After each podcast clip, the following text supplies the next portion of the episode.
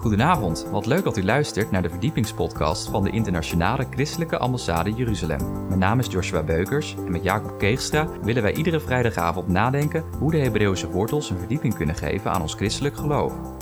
In deze aflevering gaan wij het hebben over Gods woord is één, deze keer over de psalmen.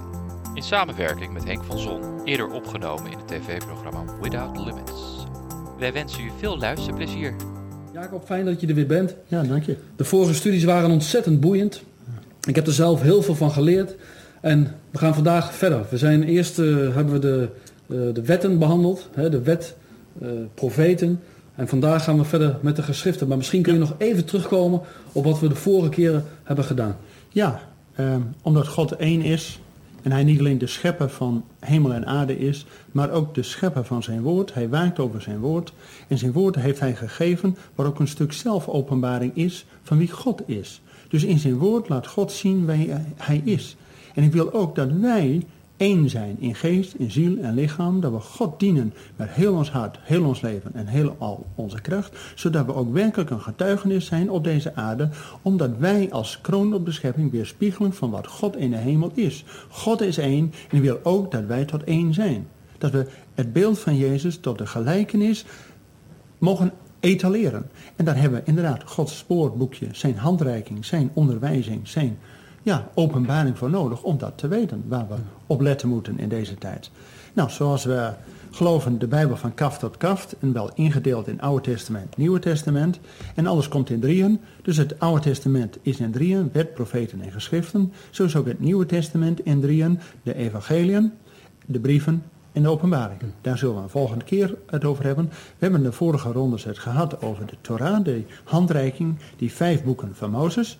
En het over de profetische, het centrale deel van het eerste verbond, dat God profetisch ons de weg wijst waar we naartoe gaan, vanaf die Josia, die nieuwe leider, tot aan de Malachi, die zegt er komt een heraut, een Elia, voordat de grote dag des Heren er is.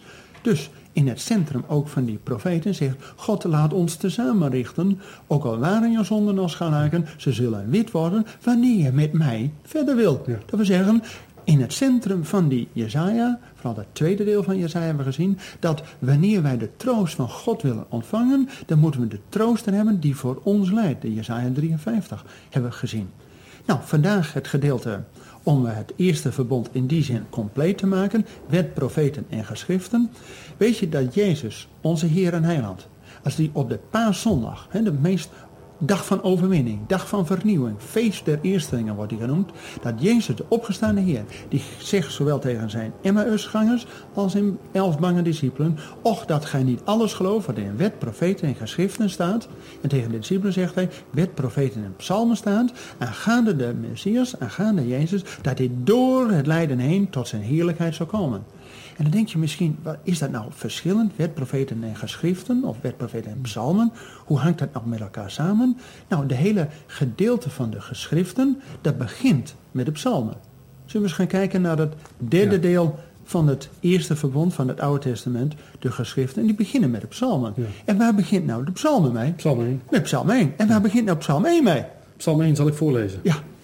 Welzalig de man die niet wandelt in de raad der goddelozen die niet staat op de weg des zondaars, noch zit in de kring des spotters, maar aan de des Heren wet zijn wel, welgevallen heeft en diens wet overpeinst bij dag en bij nacht. Want hij is als een boom geplant aan waterstromen, die zijn vrucht geeft op zijn tijd, welks loof niet verwelkt, al wat hij onderneemt, gelukt. Psalm 1 tot en met 3 is dat, hè? Ja, amen. Kijk, het allereerste woord is welzalig. Ook wel, wel gelukzalig in andere vertaling. Maar in het Hebreeuws staat er, Hatsre Ha'is. Zeg je misschien nog niet zoveel, maar de Engelse vertaling staat, What a paradise it is unto the man. En dat slaat er op Genesis 1. Want, zoals u misschien weet, dat de psalmen hebben wij onder één bijbelboek. Maar de psalmen zelf zijn in vijf boeken der psalmen ingedeeld. Ja. En die vijf boeken der psalmen etaleren precies corresponderen met de eerste vijf boeken van Mozes. Logisch dat natuurlijk de eerste psalm begint met Genesis. What a paradise it is unto, unto the man. Nou, als dat niet slaat op Genesis, dan weet ik het niet. En natuurlijk aan het eind, psalm 150, loflied van een holder leeft. Nee, maar alles wat er is en op ons is, dat we de Heer gaan loven en prijzen. Nou, daar gaan we toch voor. Absoluut. Dus die, die psalmen is eengaande, doorgaande loflied. Want wanneer wij lof offeren, eren wij hem en banen weg dat hij ons de heiland, het heil doet zien. Dus door de psalmen, ja, dan is het Oude Testament niet oud. Want je hebt zelf gelezen dat we drie dingen niet moeten doen. Want dat is net als Lot. Hè? Lot die ging eerst uh, richting Sodom. Daar wandelde hij daar wat. Toen stond hij stil in die, uh, bij die mensen. En op een gegeven moment zat hij erin. Dat is precies wat er in, in uh, Psalm 1 staat. Dat je niet staat op de weg des spotters, niet zit en in die kring niets bent. Met andere woorden, je gaat er steeds verder in. Ja. Als Lot. En dan had hij de engel nodig om hem eruit te halen. Dus wat zegt God? Die twee wegen doen nog niet als een Lot. Want die ging steeds verder het Sodom gebeuren in. Maar aan des Heeren zijn welgevallen heeft bij dag en nacht. Daar begon je ook mee. Maar dat betekent dat des Heeren wet, zijn Torah, is dus niet oud. Dat is dus al vanaf Mozes, en die eerste vijf boeken van de Torah. En we hebben gezien dat die de kern was. Heb je naaste lief als jezelf. En ik ben de Heer. En de samenvatting is, heb God lief met alles wat hij is. Nou, die Torah staat hier in Psalm 1. Met andere woorden, Gods woord is één.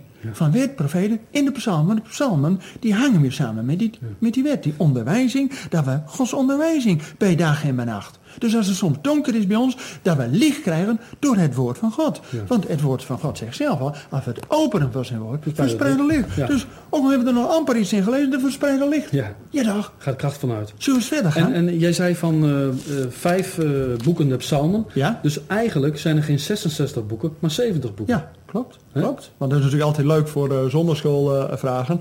Van iedereen heeft geleerd, ah, 66 boeken hè. Ja. 3 en eh, 39 in het Oude Testament, 27 in het Nieuwe. Maar als je de Bijbel zelf leest, dan zijn de, het boek der psalmen is in vijf fout ingedeeld. Ja, ja want in, in Psalm 42 begint het tweede Ja, boek.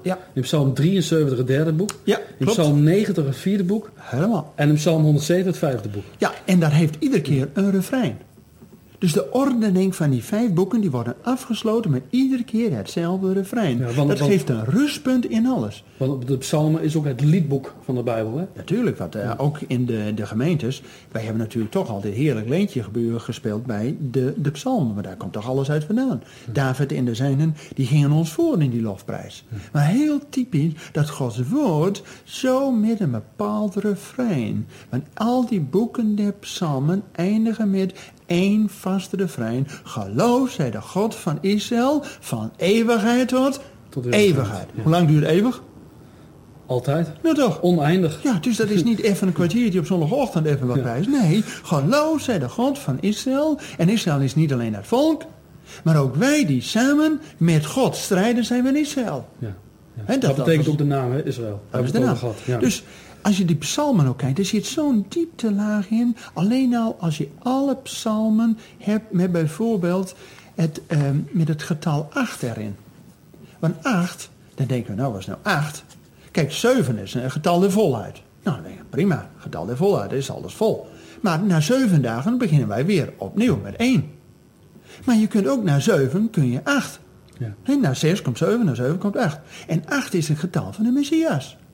Is een getal van de vernieuwing, van een nieuwe periode. Want wanneer stond Jezus op uit het graf? Aan het begin van de dag, begin van de nieuwe week en het begin van het jaar. Dus Jezus was het begin van het principe van het beginsel. Van het begin. Ja. Nou, dat is een drievoudige begin van het begin van het begin. Nou, als dat niet het begin is, Dat, eh, dan weet ik niet. moet En als zijn. Jezus die op die begindag, hè, die vernieuwingdag van de opstanding, dat hij dan terug verwijst naar wet, profeten en geschriften. Nou, dan heeft dat iets met hem te maken. Maar hij zegt zelf dat geeft aangaande de Messias dat hij door dat lijden tot zijn heerlijkheid moest komen. Zullen we al die getallen, al die psalmen met waar 1 en 8 in staan, van begin en vernieuwing, bijvoorbeeld psalm 8. Zullen we eens kijken naar psalm 8. Er staat boven de mens de kroon op de schepping gods. En die begint en eindigt niet met de mens, met God. Begint en eindigt, dus de kater, hè, als we het ook hebben over Gods woord, is één. En Jezus is de grondlegger van het woord. Want in het begin was het woord en het woord was bij God en het woord was God. En dat woord is vlees geworden, heeft onder, onder ons getabernakeld. En wij hebben zijn heerlijkheid aanschouwd als de enige geboren des vaders, hè, Johannes 1. Maar Jezus zegt zelf, ik ben het begin en eind, alfa en omega. Maar hij is ook het centrum, de brandpunt van Gods woord. In de volheid van de tijd kwam Jezus. En hij stierf niet zomaar op een dag van, nou, ach ja, dat moet ook nog een keer gebeuren. Nee, precies op Gods timing. Ja. Maar daar zullen we het nog een keer over hebben. Nu hebben we Psalm 8, waar begin en eindig staat. O Heer, onze Heer, hoe heerlijk is uw naam. Dus Jezus vertaalt alleen maar dat de heerlijkheid is Heer, dat de naam van God op aarde, ja, heerlijk mag zijn. Is profetisch. De psalmen is profetisch dat de heerlijkheid van God van begin en eind op de aarde mag gloreren. Nou, ik bedoel, dan is feest toch? Ja. En dan staat, wat staat er nou in het centrum van die psalm? Wil je met me lezen vers 5? Psalm 8, vers 5. Psalm 8, vers 5. Daar staat: Wat is de mens dat gij zijner gedenkt, en het mens een kind dat gij naar hem omziet? Ja. Wat is dat nou? Dan denk je van het begin en eind gaat over de heerlijkheid van God. En de titel van de hele psalm is de mens, de kroon op de schepping Gods. En dan staat er in vers 5 en zegt, wat is nou de mens? Ja. En er staat niet, eh, eh, maar eh, Adam, wat is de mens? Adam. Nee, er staat, wat is Enos? De zwakke mens. En hoe komt pas die omkering? Want direct staat er, toch hebt gij hem bijna goddelijk gemaakt. Bijna goddelijk. Dat is de kroon op de schepping. Maar hoe kom je tot die hoogverheven plaats? Want ja, als je op jezelf ziet, wat is de mens? Maar wanneer God daar zo omziet en wij ook naar op God zien, dan gaat die omkering werken. En waarom wordt hier wat is Enos? Want iedere keer als je in de Bijbel iets niet snapt, en ik snap een hoop dingen niet, dan kijk je gewoon even terug. Allereerste keer dat Enos in de Bijbel staat, dan staat er geschreven, in de tijd van Enos ging men God aanbidden. Dus wanneer we Gods naam gaan aanroepen, dan pas komt die omkering. Van wie zijn we zelf? Zwakke mens. Maar wanneer ziet God naar ons om? Wanneer wij ons geloof in Hem doen. Zonder hem Dan- kunnen wij ook niets doen, staat er in de, Bijbel. Hè? Amen. Maar dit is zo'n bevestiging dat de structuur van die vernieuwende psalm, die messiaanse psalm, waarin wij weer tot die heerlijkheid van God opgelift worden, dat komt alleen wanneer we geloven dat wij de naam van God gaan aanroepen. En denk je van, skippen. Ja toch? En al die psalmen, wie loof over het eert mij en baan de weg dat ik hem Gods heil doe zien. Zullen we nog eens een andere psalm met 1 en 8, waar we het centrum van de Bijbel, eh, psalm 118 eens gaan lezen. Psalm 118, dat is zo'n wonderlijke psalm. Die staat precies tussen de kortste en de langste psalm in. Nou, je kent vast de kortste psalm, loof de Heere, alle gij volken. Met andere woorden, die allerkortste psalm, psalm 117, heeft een geweldige rijkwijd, hè. Kortste psalm, maar alle volken, loof de Heer. Nou, en de langste psalm, ja, die slaan wij vaak over, hè. Want ja, Die, die, eh, die lees je niet zo gauw aan tafel na het die- die- eten. nee, nee, nee. Dan moet je nog een stief kwartiertje door eh, eten. Dat wil zeggen lezen, hè, om het eh, ter harte te nemen. Nou, laten we eens even die psalm die daar precies tussenin staat. Psalm 117 en 119. Daar precies tussenin staat psalm 118. 118. En die psalm begint en eindigt weer met een refrein. Houdoe, Ladonai, Kitov. Loof de Heer, want hij is tof. Hij is goed. En zijn goede tieren uit, zijn gerzen, waardoor wij behouden zijn, is tot in eeuwigheid. Dat begint en eindigt psalm mee. Met andere woorden, dat is het kader. Daarbinnen zijn wij behouden. En dan staat er in die psalm, vers 14, de Heer is mij tot sterkte en tot psalm. Hij is mij tot heil geweest. Ja. En dat is de derde keer dat dat in de schrift komt. Dat is de allereerste psalm in de Bijbel. En wanneer is dat nou de allereerste psalm in de Bijbel? Denk je, nou, begint dat al in Genesis? Is dat niet de Samuel, dacht ik? Nee, met Exodus. Exodus. Exodus. 15.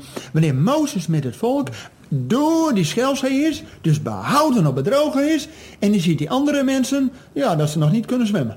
Nou, dan zeggen ze, hebben ze het eerste lied in de Bijbel, hebben ze een geweldig loflied aan, en dan zeggen ze, de Heer is mijn sterkte en mijn psalm, Hij is mij tot heil geweest. Dat is de eerste keer, eerste lied in de Bijbel, en dat wordt ook in Jezaja, die profeet, hè, Maar de kortste uh, hoofdstuk van Jezaja, Jezaja 12, dan zult gij met vreugde water scheppen uit de bronnen van het heil. En daar staat bij, de Heer is mijn sterkte en mijn psalm. Hij is mij tot heil geweest. En nou voor de derde keer, zowel in, in de wet, profeet als geschrift, psalm 118, daar staat de Heer is mijn sterkte psalm is mij tot heil geweest. Met andere woorden, nou komt er iets. En direct eraan sluiten staat er ook, hoort. Wauw, en wat moet je dan horen? Dan staat er, och, als je dan vers 22 hebt, de steen die de bouwlieden versmaad hebben, is tot een hoeksteen, geworden. Met andere woorden, Jezus moest ook deze psalm aanhouden. Want dit is die psalm, dat die hoeksteen die verworpen was, is tot een hoeksteen geworden. En dan gaat het verder. Dit is de dag waar die profeten van Malachi het al over hebben. De Yom Yahweh. Dit is niet zomaar een dag. Dit is de, de dag die de Heer heeft gemaakt. Och, Heer, geef heil. Dat zegt men op de grote dag van Loofhuttenfeest. Dan bidt men om regen, dan bidt men om voorspoed. En dan bidt men, och Heer, geef heil. Och Heer, geef voorspoed. En dan gaat Jezus staan en zegt, wie dorst heeft, en een dorst heeft, komt aan mij. Ja. En drinken. En een bron van levend water zal in de binnenste. Dan haalt hij Jezaja 12 aan. Ja, nou, ja dat staat geloof ik... Uh, o dorstigen, kom naar de wateren. Ja, ja, ja, ja. Ja, maar dat staat ook Jezaja 55. Nou, een keer, want uh, uiteraard alles in de schrift staat twee keer. En voor uh, de Nederlanders drie keer, want ja, we zijn soms een beetje hardhorig. Maar op basis van twee of drie. Nou, dit is ook wat tot de derde keer toe in de psalm uh, staat. Dat de Heer is mijn sterkte en mijn psalm. Hij is mij tot Yeshua, tot heil. Nou, dat is tot de hele Bijbel.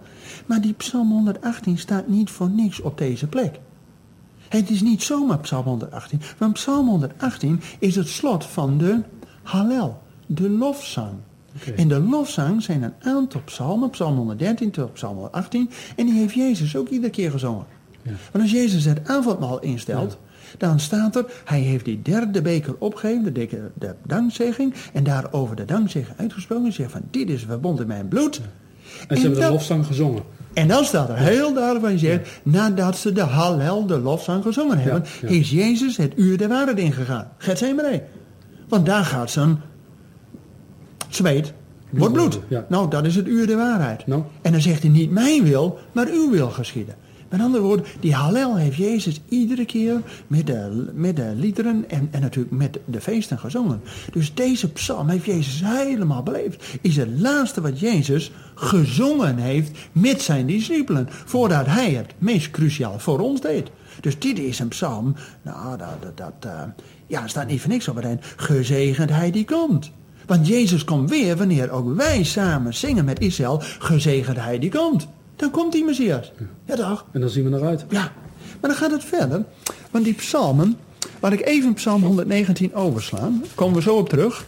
Maar psalm 120 tot psalm 134, dat zijn 15 psalmen, liederen van de opgang.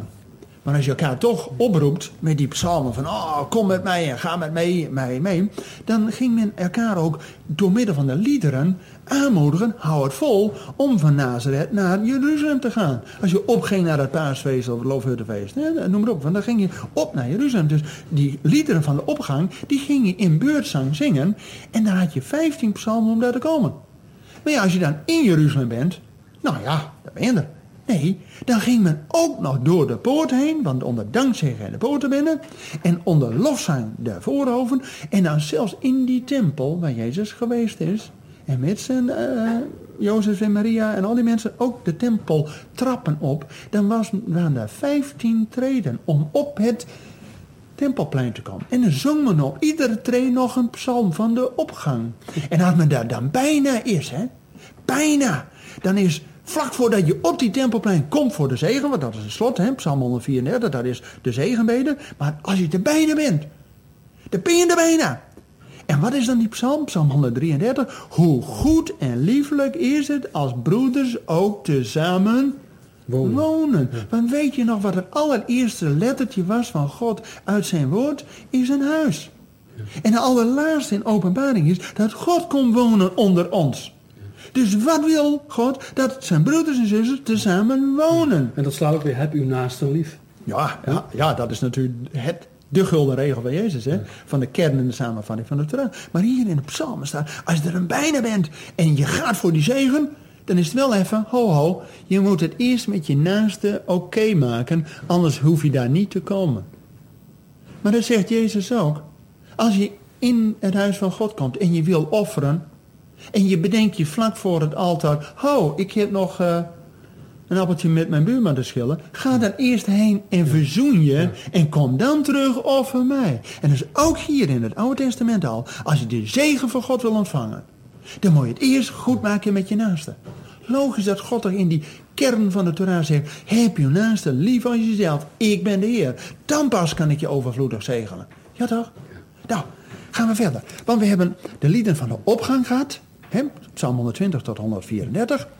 Dan, als je er een keer bent en die zegen ontvangt, is de hallel. Want dan ga je gewoon, ja, die psalm eh, van uh, de Heer is goed. En zijn goede tierenheid is ook voor mij tot een eeuwigheid. Nou, van wij leven vanuit genade. Nou, maar daar precies tussen staat die psalm 119. Dus een hele lange psalm, weet je, nou, die we altijd uh, overslaan en weet ik wat. Maar hoe is die nou gecomponeerd? Die psalm heeft 176 versen ja. En is opgebouwd uit 22 paragrafen van 8 versen. 8 is het getal van de Messias, van de vernieuwing. En 22 het hele alfabet van ja. Israël, het Hebreeuwse alfabet. Ja, maar die gebruiken 22 letters, hè? 22 letters. ja. Dus de hele Bijbel is met 22 letters geschreven. Dus 22, dus ook die eerste want net als zeg maar, het, onze uh, Wilhelmus. Wilhelmus begint ook de eerste met een W en de volgende I. En ieder couplet met een volgende letter van Wilhelmus. Okay. Zo is ook de Bijbel, Psalm 119, is zo opgebouwd. Iedere alinea van acht versen begint eerst met de A, dan de B, dan de C, tot aan uh, de taf toe. Met andere woorden, heel Gods wet, heel zijn woord is hier verdiepend, vernieuwend. Want het is wel acht. En we kennen natuurlijk Gods woord, Psalm 105. Hè? Uw woord is een lamp voor mijn voet en een licht op mijn pad. En Psalm 119, vers 30. Het openen van zijn woord verspreidt licht. Nou, zo zijn er nog vele teksten in die Psalm 119. Maar het ging mij er nou even om dat we die structuur, de compositie, dat God daar al een boodschap in heeft. Dat we al de letters van het alfabet een vernieuwende boodschap hebben. Want God is mijn, degene die mij onderwijst. Nou, dat is al een psalm 119. Nou, dan wordt het een vreugde om ook die langste psalm nooit uit te lezen. Nou. Dat wil zeggen, je blijft er niet lezen. ja, toch? Ja. Laat ik nog één, één psalm uit die um, psalm 22 bijvoorbeeld. Hè? Als we toch over 22 letters ja, van het alfabet ja. hebben.